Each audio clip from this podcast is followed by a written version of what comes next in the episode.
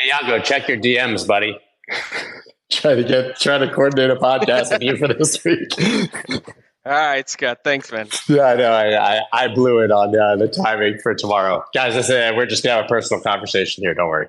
Um, but uh, thank you. We can do it maybe tomorrow or uh, Me- Thursday. Meanwhile, good morning, Mario. Good morning, everyone else.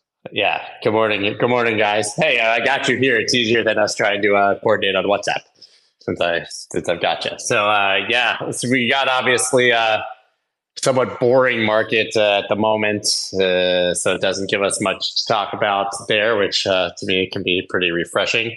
Uh, Tether printing a billion dollars, 50k soon, which is uh, I think. Uh, we have 50K soon predictions, and then we have Chris Burniske saying uh, 20Ks soon. I don't know if you guys saw that tweet. Alex, did you see uh, his tweet saying for uh, for reasons he can't explain fully here? I like the I love him, but uh, it sounds like one of those sources. Trust me, bro. Right, we're going we're going pretty Did far I? Did down. he? I I saw him. Um, I thought making a decent case for lower. I didn't see twenty though. Is that what he was going he- for? he said he said he thought for sure 30s to 36 would not be surprised if it went well down into the 20s or to the mid 20s, something something to that effect. Yeah, that would surprise me. yeah, 20s I, would surprise me at this point. Um, yeah, the, yeah. I still think like thirty-five is reasonable um, to occur, but um, I, I, I right now, frankly, don't have a very strong bias either way. I would say, but I definitely think it we could go lower into the mid thirties is totally reasonable. I'd be shocked if we went below thirty. Frankly, shocked. I mean, we were kind of we were kind of just in the high to mid 30s, right? So I don't think that that should theoretically surprise anyone if we yeah, were like already at. thirty-eight five. Yeah, I think it's it's frankly a very reasonable. I think it's a, a simple and reasonable way to ask this question. Is just like was thirty-eight five the yearly low? Like I think you could you could say no or yes, and and and not mean twenty if you say no. Wait, you know, yeah, you could say no or yes with extremely minimal conviction, in my opinion, right? Because I think there's just a lot of exogenous factors right now, and yeah. uh, I, I don't, uh, and I and I really don't have much conviction, frankly, either way at the moment. I mean, I, to your point about it being a relatively boring market, like I mean, I've been. I was pretty convicted that we were going to go lower, and now that we bounced off 38.5, I'm sort of like, mm, they're, they're going to go down again. It's totally possible, but I feel like we did go lower, so now I'm sort of, you know, flat. I'm, I'm not really sure, frankly, truly. Exactly, and you know the the market always seeking narratives, and now we're just kind of floating for the having again, which is exactly where we probably should have been this time without the uh, ETF uh, talk about. Oh my God, I said the words ETF, and James Seyffart arrived. I mean, dude, we summoned you. That was incredible. What's up, guys? I, I didn't know that the first time I said the words, the letters ETF today, that you would randomly appear on stage, but you've got that power clearly now. Maybe we should. Yago, I saw you were lifting your mic, but I'm going to just go to James really quick and get the, uh, maybe a quick ETF update. I mean, I saw that obviously the, the big news sort of uh, in the last few days was that BlackRock's uh, AUM surpassing 2 billion, I think. Uh, that Fidelity is not far behind, 1.8 ish, you know, somewhere in that ballpark. Uh, pretty impressive numbers here. How are you viewing this right now, Kentucky Derby? yeah. Um, can you hear me? Yeah, you sound great. Okay, good. Um, yeah. So, um, I mean, volumes are slowing. That's the big thing. So, volumes are slowing for GBTC, but kind of picking up. So, overall, volumes are slowing, but um, IBIT and FBTC are gaining on GBTC pretty quickly. Um, net flows were still over 700, so around 759 has come in. Um, the number one thing on Friday is that we went back to net flows and GBTC's outflows lowered to 255. So um, we're flows are getting better. I guess they're they're kind of leveling off on both sides. Um, so we we kind of seem to be at a little bit of an equilibrium. So on Friday we were at plus 15 million, which is not really anything in the grand scheme of things. So things seem to start to be settling out. I guess is the way I'm looking at it. Um, and if you look at so right now, this is just the spot ETFs that I'm talking about. If you add in the open interest in the CME Bitcoin futures, um, we're at net outflows for Bitcoin exposure in the U.S. traditional finance ecosystem for the most part. Um, so that explains some of the downtrend in price. But Right, but wouldn't that be hedges unwind? If you're looking at yeah, if you're looking at futures, wouldn't that likely be hedges unwinding? I mean, if this trade Yes. is done, that's what you would expect open interest to be dropping dramatically on futures, right? One hundred percent. That and also people just betting. People, a lot of people were probably buying futures to bet on the ETF approval. Um, so things have collapsed since um, basically since the day that the ETFs have improved, and that's also leveled off. So we're not seeing a drop in open interest uh, in the way that we were the last couple weeks. So things just kind of seem to be uh, more at an equilibrium that they were than they were in the last two ish weeks. Do we have I any right in con- saying- uh, Am I right in saying that the net inflow to date is about 750 million?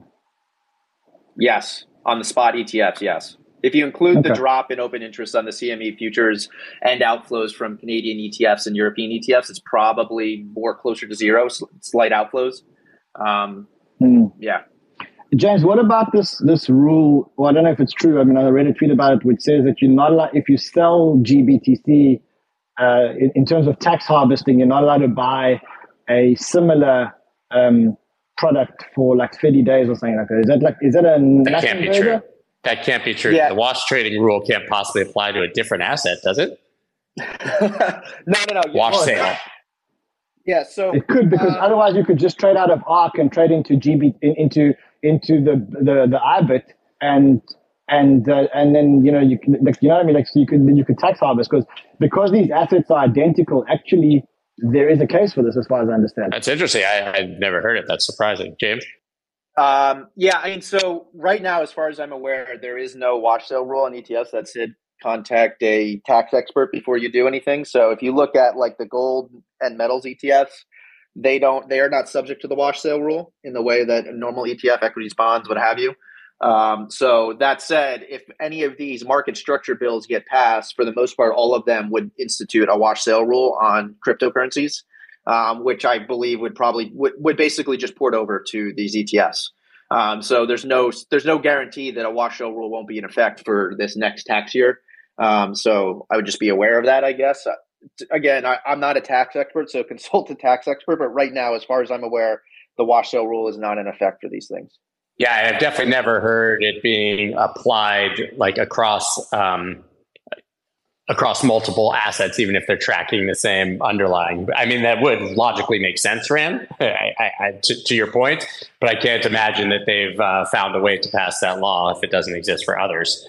We've been talking about the wash sale rule going in, you know, effectively coming to crypto for years, and it, it- surprisingly, it still hasn't. I think it's just a testament to how slowly the government works when it comes to these things, because it's one of those cases that seems pretty obvious that it should apply, right? I mean, if if you can't uh, you can't sell a stock, uh, if you have to wait for people who don't know, it means when you sell something, you have to wait 30 days basically to buy it back. You can't uh, take a tax write off on the loss and take advantage of that. That hasn't existed for crypto yet. I think that if it exists everywhere else, it probably should uh, exist for crypto. To make the argument it shouldn't exist anywhere, but but um, that's the basic underlying. I'm really sur- I would be really surprised if they applied it in that way. Ran, where where did you see that? Like, wh- who was talking about it?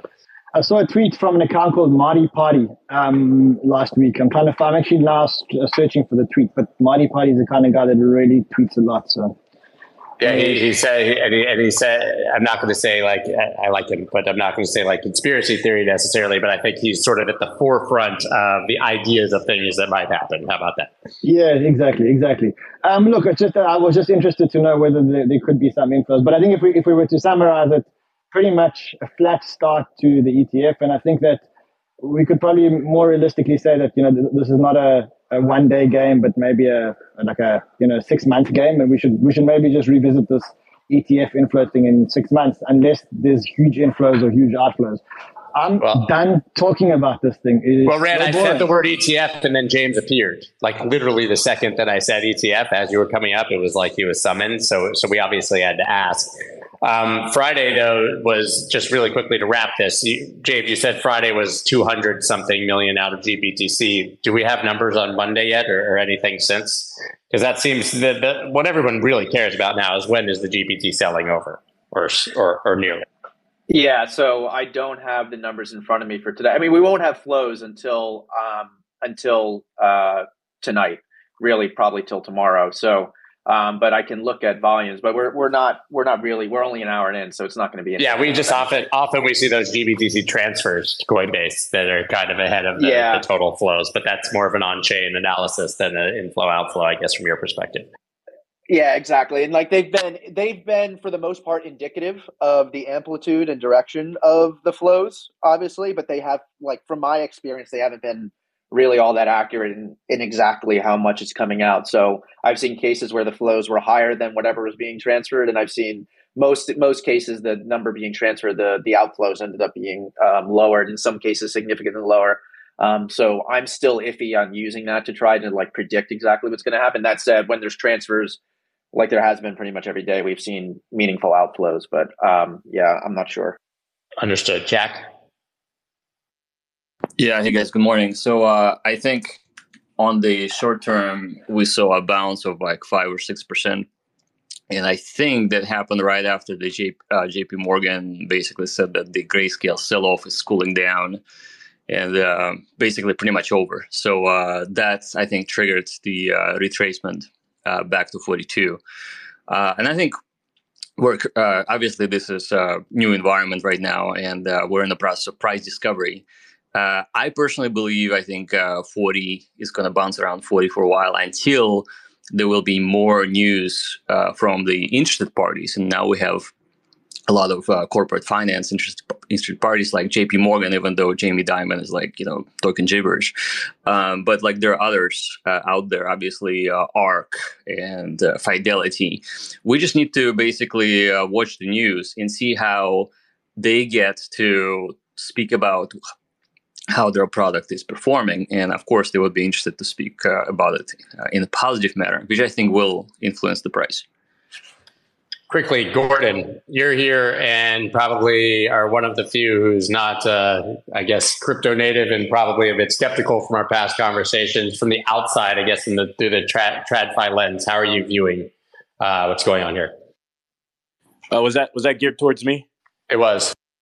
Yeah, sure. Um, so I mean, I don't have specific views on like the day to day moves, but I think what's important near term is um, I think what risk assets are going to do. And I think this week we have some pretty important data points coming out. Today we get how the Treasury, how much the Treasury is, going to need to be funded with.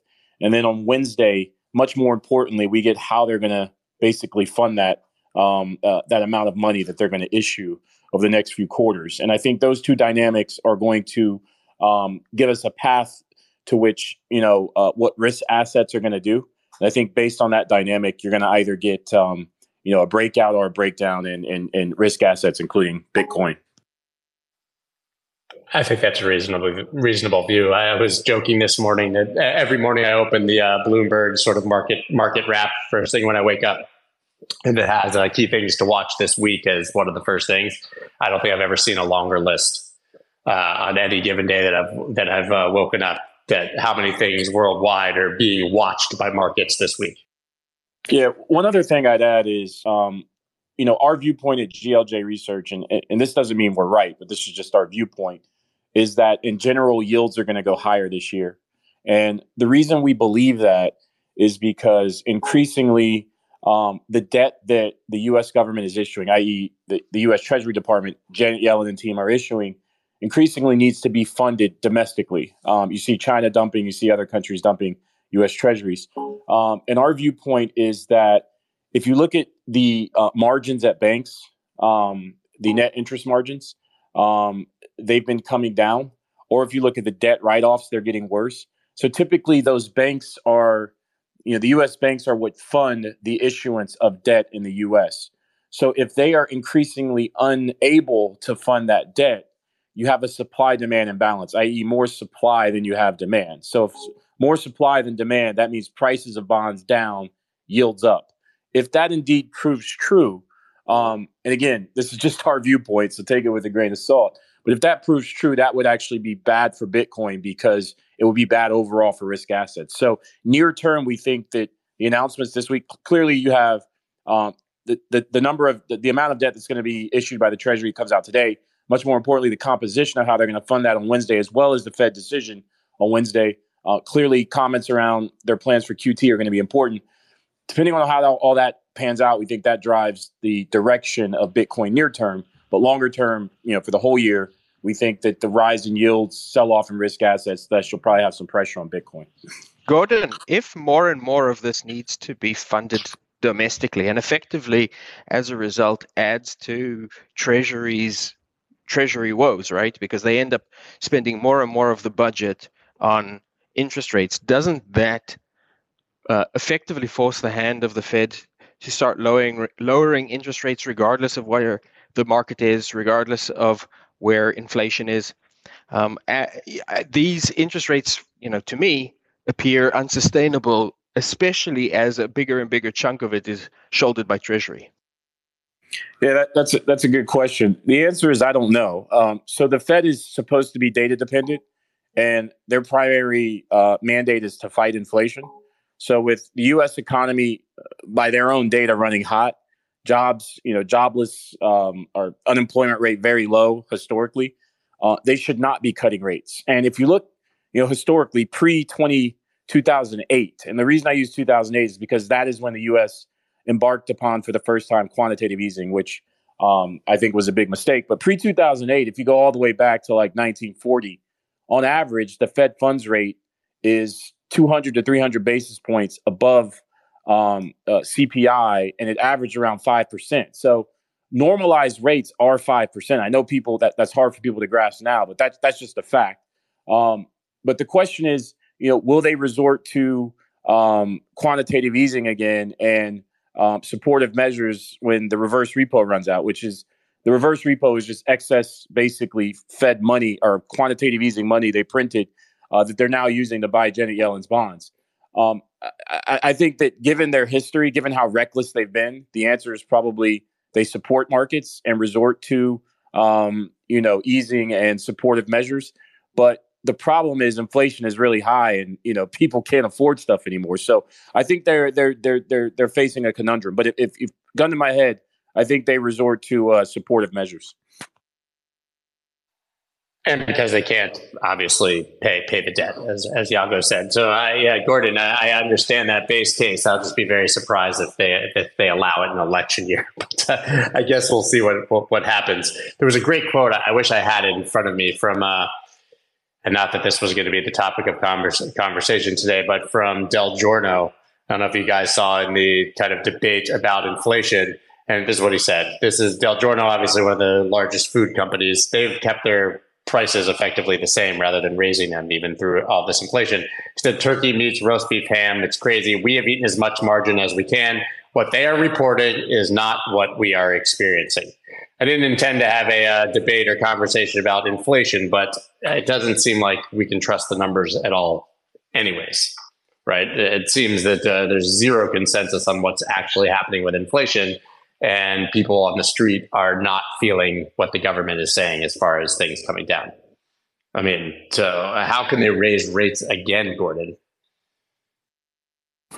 Um, well, if you look at, we, we have this chart where we compare inflation today to inflation kind of in the 60s and 70s. And if you look at it, there's waves of inflation, but typically where we're at in the cycle now, it would seem to suggest, assuming that we're headed down a similar path, you're going to get a resurgence in inflation. You can already see that starting yeah. with oil prices.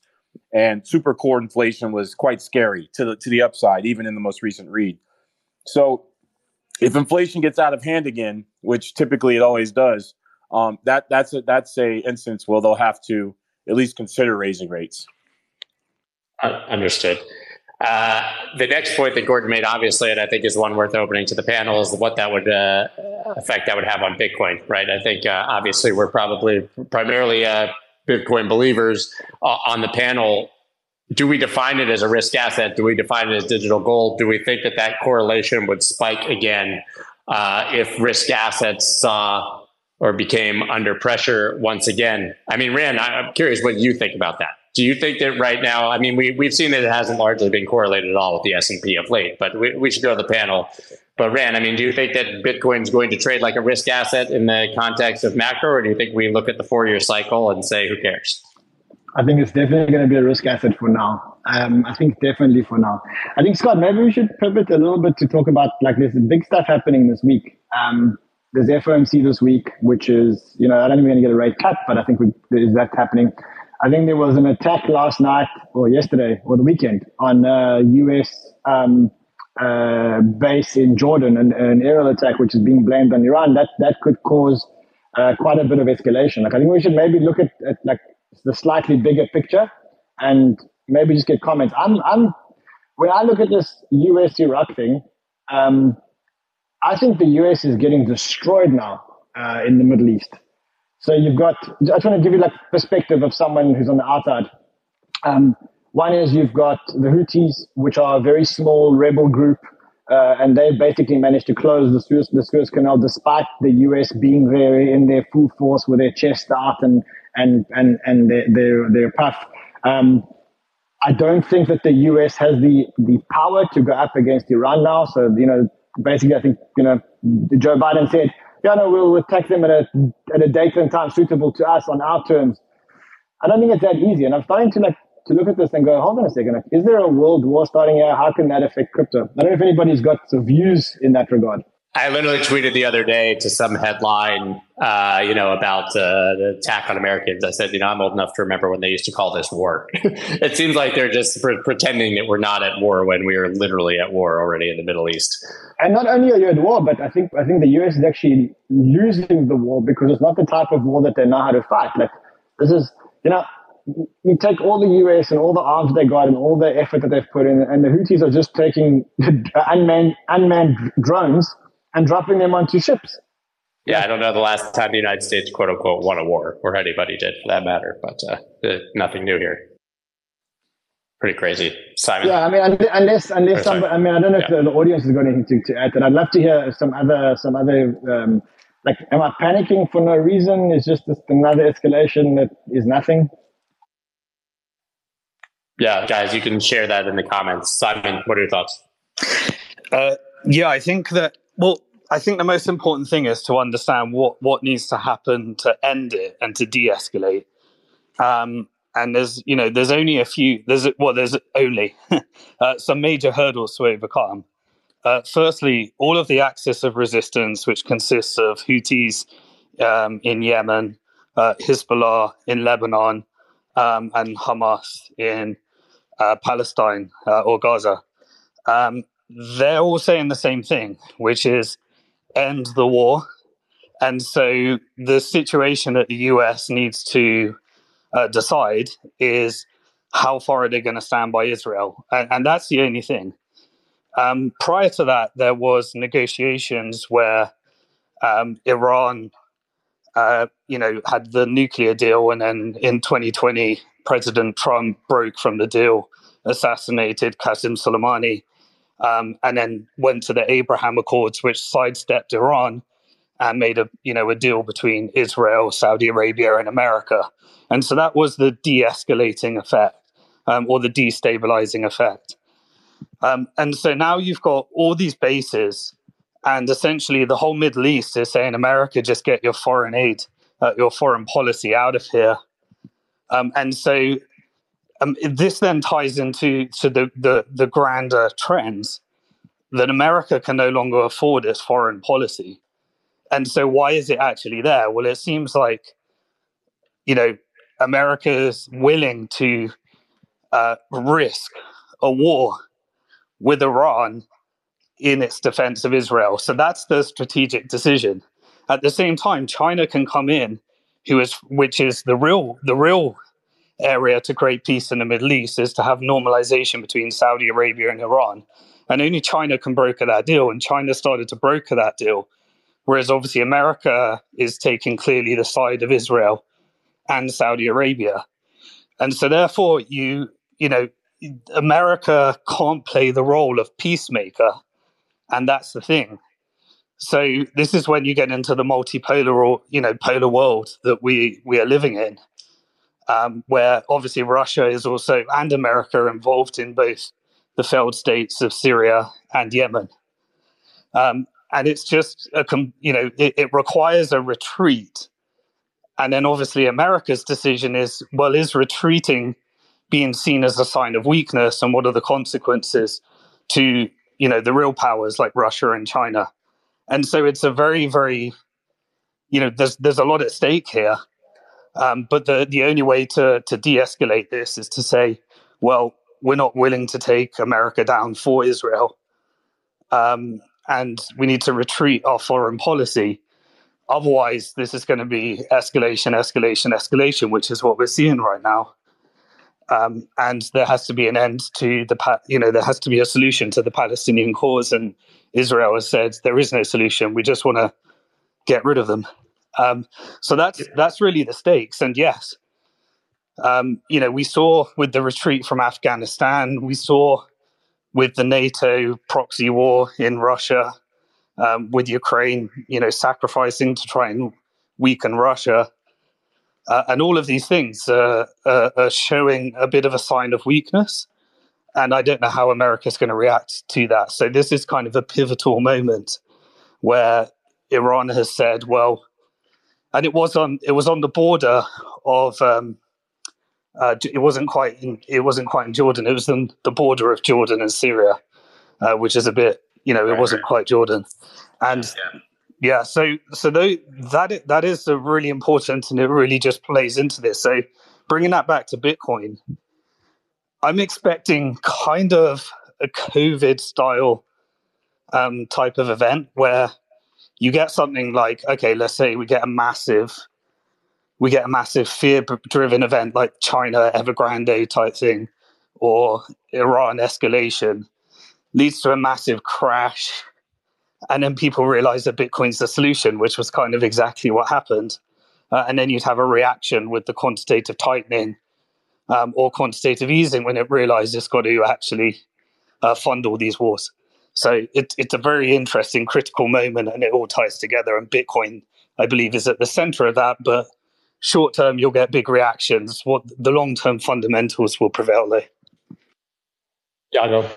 I think it's interesting how um, much Simon and I disagree on what we believe are the facts around the geopolitical situation, but we come to effectively the same conclusion. So maybe I'll start with where we disagree. The um, United States is unquestionably, and this is one of the places that we we agree, is unquestionably showing great weakness right now.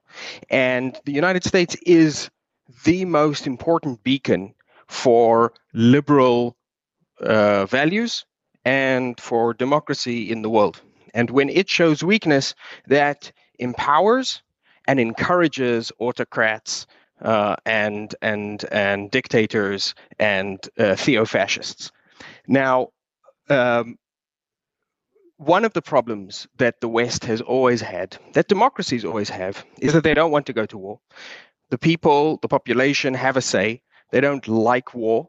Um, and so there's a great reticence, which is effectively, at least in the short term, always a weakness uh, for, for liberal uh, societies vis a vis the much more aggressive autocracies that exist in the world. And then what goes further is because we uh, enjoy much higher levels of free speech um, and free thought, uh, and because the West has a culture of debate uh, going back all the way to ancient Greece. Um, there is a cohort of people in Western society who are always going to be arguing that their society is the worst society, that their society is doing things that it shouldn't be doing. And, and there's always that messiness of that debate. Now, Biden is proving to be a very weak president in the face of this. And part of the reason is that half of his voters are people who speak in the way that Simon speaks. Right? He calls the Houthi and Hezbollah and other proxies of Iran the axis of resistance. So let's examine for a moment who this axis of so-called resistance is, right? These are not Jedi's, you know, fighting an evil empire. The Houthis have reintroduced slavery. The Hezbollah uh, and and by extension Lebanon have far worse discrimination against Palestinians than um, countries like Jordan or Israel do. So, for example, in Jordan and Israel, Palestinians can own property and participate in any profession. In um, Lebanon, they're not allowed to have citizenship, they're not allowed to own property, and there's a large number of professions, including uh, all government work, that they're not allowed to participate in. And then, of course, the um, actual octopus, because these are just tentacles, is Iran. And Iran is a theocracy which regularly uh, uh, forces women uh, you know, to at, at, you know, will beat them to death in the streets, uh, you know, every couple of months because they are not covering their faces. It it hangs people on a weekly basis for uh, uh, voicing on social media things which they don't like. This is not a nice regime, and it is hated by its people. It's hated by the Persians, uh, who are an educated people and represent 60% of the population, and it's hated by everyone else. Um, it's currently got border skirmishes with Afghanistan and with Pakistan and with Azer- Azerbaijan. And those three populations represent about 30% of the population there. And so it's a very, very vulnerable and a very, very scared uh, uh, government. And it also is entirely uh, uh dependent on a relatively tr- trickle, sm- slim stream of oil revenue that can be shut down in a moment. Um, it currently has some 100% inflation. It is extremely weak. And the way it's trying to maintain its position is by uh, investing in and supporting proxies like Hamas, Hezbollah, and the Houthis. So the US has this problem where it doesn't want to engage, it doesn't want to face down what is clearly the nexus of all of this problem. Um, but if it doesn't, you find yourself in the situation uh, like where the West was at the beginning of World War II, where a willingness, a, a reticence to re engage in war, a, a, an exhaustion with the idea of war, which the US has because of Iraq and Afghanistan, which were huge mistakes, means that uh, autocrats and theocracies and dictatorships can run wild for much longer than they should which makes the problem far more severe and ultimately introduces a situation which is likely going to be much, much more dangerous and much, much worse. So uh, clearly, Simon and I completely disagree on the geopolitics. Tie it back to it. Bitcoin because exactly. I don't want us but to where, become a war spaces. But where where do we agree? In both of these cases, right? Both Simon and I, so it doesn't matter how you view the world, the outcome is the same.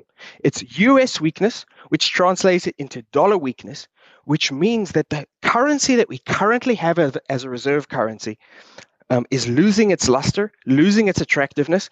And as a result, the world more and more, in particular countries, more and more are going to be looking for an alternative.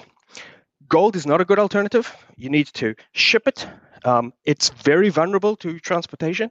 Bitcoin does exactly the same thing, but with complete security. And so Bitcoin is the big winner of any scenario that we see over the next few years. Yeah, I w- I won't respond, Scott, because you know it's different topics. So I'd just say different, completely different narrative, same result. Uh, agree there, Yago. So that is a bullish narrative for Bitcoin somehow. Either either way that that uh, goes. I mean, before we kind of move on to this topic, anybody else on the panel have a feeling uh, uh, specifically on how what's happening worldwide in terms of global conflict could affect Bitcoin specifically, without getting into the details? Andrew, do you have thoughts on that? Jack, you can go ahead. Just uh, just a few points. So uh, last time Bitcoin really really jumped fast. It was due to the uh, banking failure, uh, Silicon Valley Bank, and uh, various various others. there was uh, actually a catalyst. I think that made a lot of people rethink Bitcoin as possibly the safe asset, kind of like a digital gold in light of uncertainty in the banking system specifically. And so that was the first time I saw Bitcoin diverging from the global markets and actually uh, going in the reverse. Markets were dumping, Bitcoin was, was rising. Now, obviously, uh, any sort of geopolitical tension, and I like totally agree with the previous speaker. I think uh, he's right on point. Uh, similarly to oil, uh, oil generally jumps uh, like any issues in the Middle East or whatnot. Here, if we have a risk of any sort of uh, uh financial instabilities, whether it's due to uh, bad fiscal policies or you know governments going nuts and uh, any any sort of manipulation of of the fiat world, I think those two things combined is definitely a bullish narrative for Bitcoin. And I think uh, I'm totally in uh, Fred Krueger's camp. You probably have seen his podcasts. I think we're looking at uh, melt up to you know possibly eighty thousand plus, maybe just this year alone, just because there's so many things that are converging on this. I mean, like there's all of those issues in the world. There is finally the acceptance by the uh, biggest uh, biggest country in terms of uh, ability to give retail to tap into that asset. And I think again, like back to my previous point, all of those large companies will uh, try to shift narrative towards promotion of the asset, no matter like what Jamie Dimon says. Well, what Jamie Dimon says and what Jamie Dimon's doing are two opposite things, anyways. I think we can all agree on that when you look at how involved JP Morgan is, uh, obviously, in this space. I think another like worthy conversation actually today, uh, in context of sort of the geopolitical conversation, is central bank digital currencies. Obviously, we had when Vivek uh, you know, decided to suspend his campaign, he was obviously in Trump's ear. You had Trump made make a statement that uh, he would never allow central bank digital currencies in the United States. RFK, who's been sort of long the Bitcoin candidate to some degree, very recently also made the same statement. He said uh, that we would never allow central bank digital currencies in the United States. I mean, I know Simon, you believe they're inevitable and coming everywhere right? Do you think that any of these candidates can actually stop that progression? Uh, no, no one can stop it. CBDC, yeah, exactly as you said. Um, CBDCs are inevitable, predictable, guaranteed. Um, they're what will be the solution to um, the the banking issues and the over leverage in both China and America and the rest of the world. Um, but they take us to a place we really don't want to be, which is why um, I think that the understanding of moving away from Bitcoin as an ETF in order to protect your wealth from inflation actually changes to a narrative of Bitcoin and self custody as a mechanism for uh, freeing yourself from the oppression of central bank digital currencies uh, becomes the next narrative over the next decade or two. Sam, when you talk about central bank digital currencies, do you think there's any chance that the CBDC will be US dollar denominated?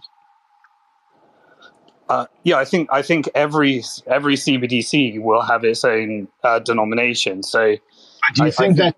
Do you think that if let, us say that you, let's just hypothetically say the US were to launch a CBDC, do you see this CBDC being linked to the current US dollars that I have? So, if I've got five hundred thousand dollars, that's my net wealth do you think that they'll debit my USD account and credit me with new CBDC USD?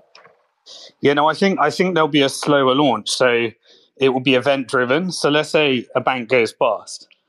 They'll say let the bank go bust, but everyone that had a, a bank balance can download this app, agree to our terms and conditions, um, agree to all the programmatic nature of the new digital dollar um, and we'll just replace debt free money. We'll replace the, the money that was created at debt at the bank with debt free money at the central bank.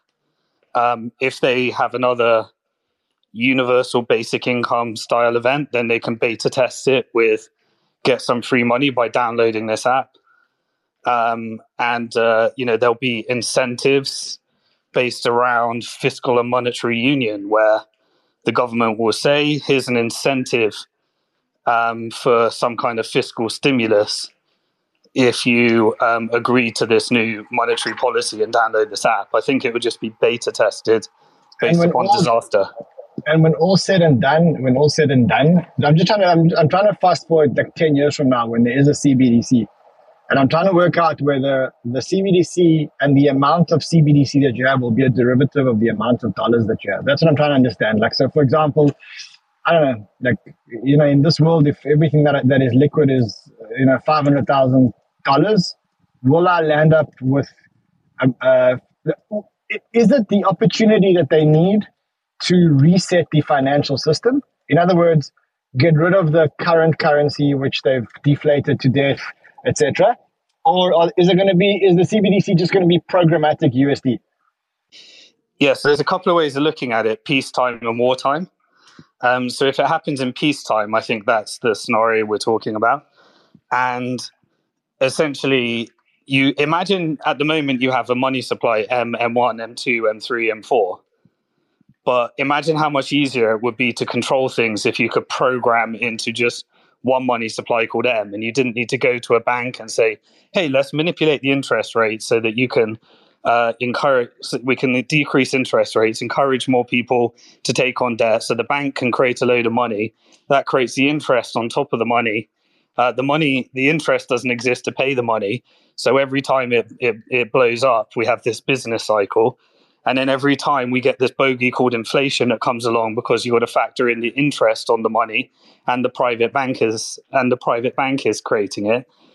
Um, then we need to increase interest rates and send all the people that save the economy by taking on the debt bankrupt because they can no longer afford their mortgage. Instead, they'll just program in money that's created fully by the central bank. And I think there'll be a phase out. If we enter into, I think if we enter into non peace time, i.e., we do enter into World War Three, um, then I think there'll be a, you know, like we did last time. So the the winning allies and the losing allies. The losing allies had to pay all the debt to the winning allies. They had to settle in gold, and then they all sat around a table at Bretton Woods and decided what the future of the monetary system is going to look like. Um, I think I think there would be a similar thing uh, after after World War Three, and then in the middle, you'd be settling with Bitcoin and gold, and Bitcoin would just naturally be a better way. So I think it just depends what happens on the geopolitics and whether the world is willing to um, escalate this, and, and that ties into the previous conversation. Remember, de- central bank digital currency, think of it like this it's deleveraging, it's taking out, think of USDC, right? USDC is going direct from government debt to a blockchain asset with no bank in the middle. Why did they come after PayPal and why did they come after Facebook? Uh, because that's the most destabilizing effect to debt based money at a fractional reserve bank. Because what we saw in 2023 is that if everyone wants their withdrawals, it breaks the banking system and they had a they had to flee to you know something that's either backed by FDIC or Bitcoin or USDC started having market pricing for the fact that it had $3 billion at a bank. So you can actually get real time pricing. And in 2025, the Bank for International Settlements. So here's what I think here's the bullish scenario. Imagine a CBDC where everyone has a CBDC, including the IMF and everyone that wants to get involved in that game. Everyone can have a stable coin, and there's the kind of like free banking where everyone can compete. And the CBDC that is the most oppressive, that has the worst programs into it, will be the worst forms of CBDCs. But the one that has the best backing, whether it be a Bitcoin standard or whatever, um, is the one and allows for the most freedom, is the one that becomes the world reserve currency. Uh, that's what I see as a, a really nice effect, and I, I, think I think we could we could get there where you just have these multiple CBDCs, and the, the least oppressive and the most oppressive are the ones that, that compete it out. Well, if Trump comes in, he said he wouldn't allow a CBDC. Not that I believe any politician about anything they say, but at least uh, that's what he said.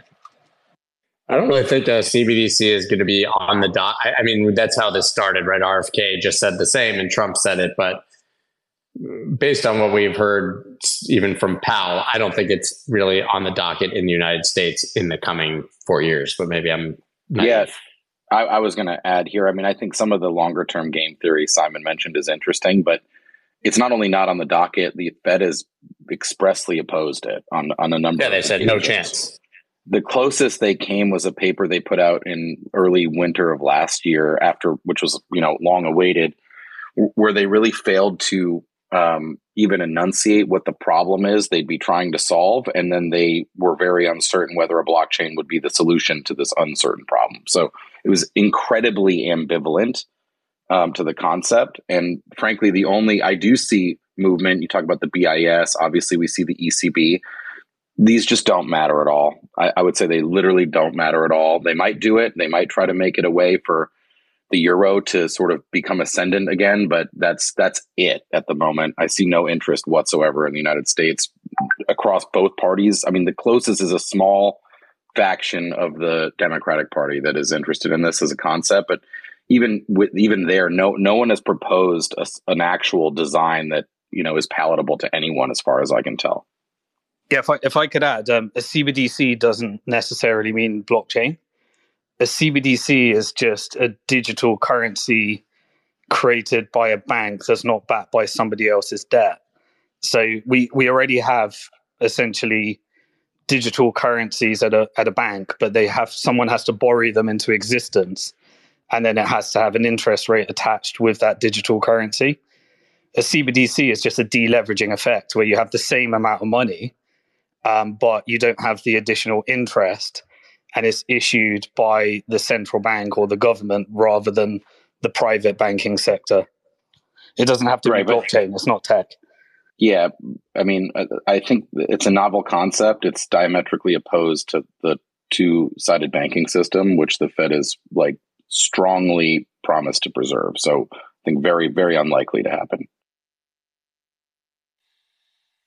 So then that means that we're just getting political uh, talking points and I mean, you like I, I just by, by I mean, to be honest, like I mean, uh, if, yeah, if if Simon thinks that the Fed is going to, you know, um, de-inter- disintermediate the very banks that it serves and uses as its organs of power, I think that's extremely unlikely. Um, so outside of that, I don't really see a use case. I haven't seen one presented other than either, I mean, basically stuff that regular folks wouldn't notice. So 90, you know, back end technology upgrade perhaps, um, or something that's incredibly authoritarian, right? I mean, I, I don't see a middle ground of a reasonable policy that solves any known problem.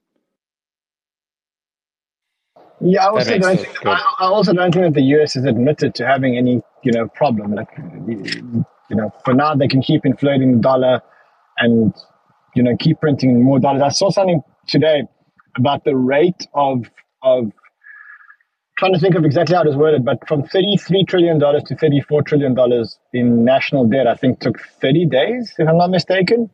And yeah, they're increasing the increasing the rate rate of debt, and since the debt ceiling crisis, it's already up ten percent from the thirty one to thirty four, whatever it is. Yeah, and this is a fiscal impulse problem, right? Which I mean, I think my big criticism of the Fed is that I, I guess as a as a partly to maintain their supposed independence, they refuse to comment on this side of the, the ledger, basically, which is the fiscal side, which is completely out of control, right? It would be great to see the Fed or Powell come out and explain that, like, actually, rates absolutely cannot stay that high forever because it will bankrupt this country. But he doesn't want to do that because it would effectively be a political statement about administrative fiscal policy but of course like they know that and they, they really should be honest about the actual totality of the situation. Uh, all right scott i think uh, i think we've squeezed the, the the juice out of the lemon here there's just some days, man. It was actually a really interesting conversation, but uh, yeah, not not much to talk about in the immediate news there's a great, for the moment. There's a great pump happening on the market. I mean, I don't know if you're well, great pump. I see nice every. Pump. I literally just I'm, I'm, on X obviously, and I saw like ten tweets that were like Bitcoin is pumping, and I literally opened the chart, and it's from well now it's at I guess forty two six. Well, like, it was Solana, like 42 1 and now it's 42 6. Like, where? Solana is over 100 bucks or was over 100 bucks. I think there's a Jupiter airdrop happening this week uh, on the 31st, which is Wednesday, which is, it's going to be probably quite a big airdrop. You know, then uh, on the days where there airdrops, a lot of activity happens on the network and a lot of money goes onto the chain. So I think probably worth keeping your eye on that, uh, on that one.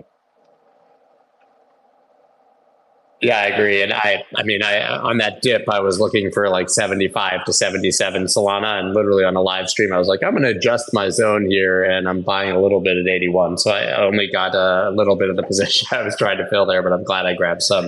It seems like the market really bounced from there. I mean, I, we should, in theory, if Bitcoin's going to sit here and be boring, we should see a lot of action in the altcoin market. You would think. I yeah, I mean, I just I, I, want I want a correction. I want this thing to go to smash down so we can buy what we want to buy and we can move on with the bull market. I don't. My bags aren't packed. Yeah, that makes that. Yeah, like I said, I got about twenty five percent of what I wanted there on the dip. I think because uh, you know greed. But I guess maybe that'll uh, hopefully tomorrow we'll have some price action to really discuss and make for a more exciting show. Go ahead, Simon, has a comment before we go. Go ahead, Simon. Yeah, I can, I can cover it tomorrow if you want, but just had some um, uh, FTX bankruptcy and Celsius bankruptcy stuff. Would you rather it tomorrow? Yeah, let's let's hold on it. I think we'll go ahead and wrap for today. Cool. We'll do that tomorrow. Yeah. Got some bankruptcy. All right, guys. Thanks, Mario. Thank you, everyone. Thanks, Mario. You were great today. Mario did amazing today. Bro, you did, you did well today, bro. Great. Actually, Mario's best day. Killed it. Mario's best day.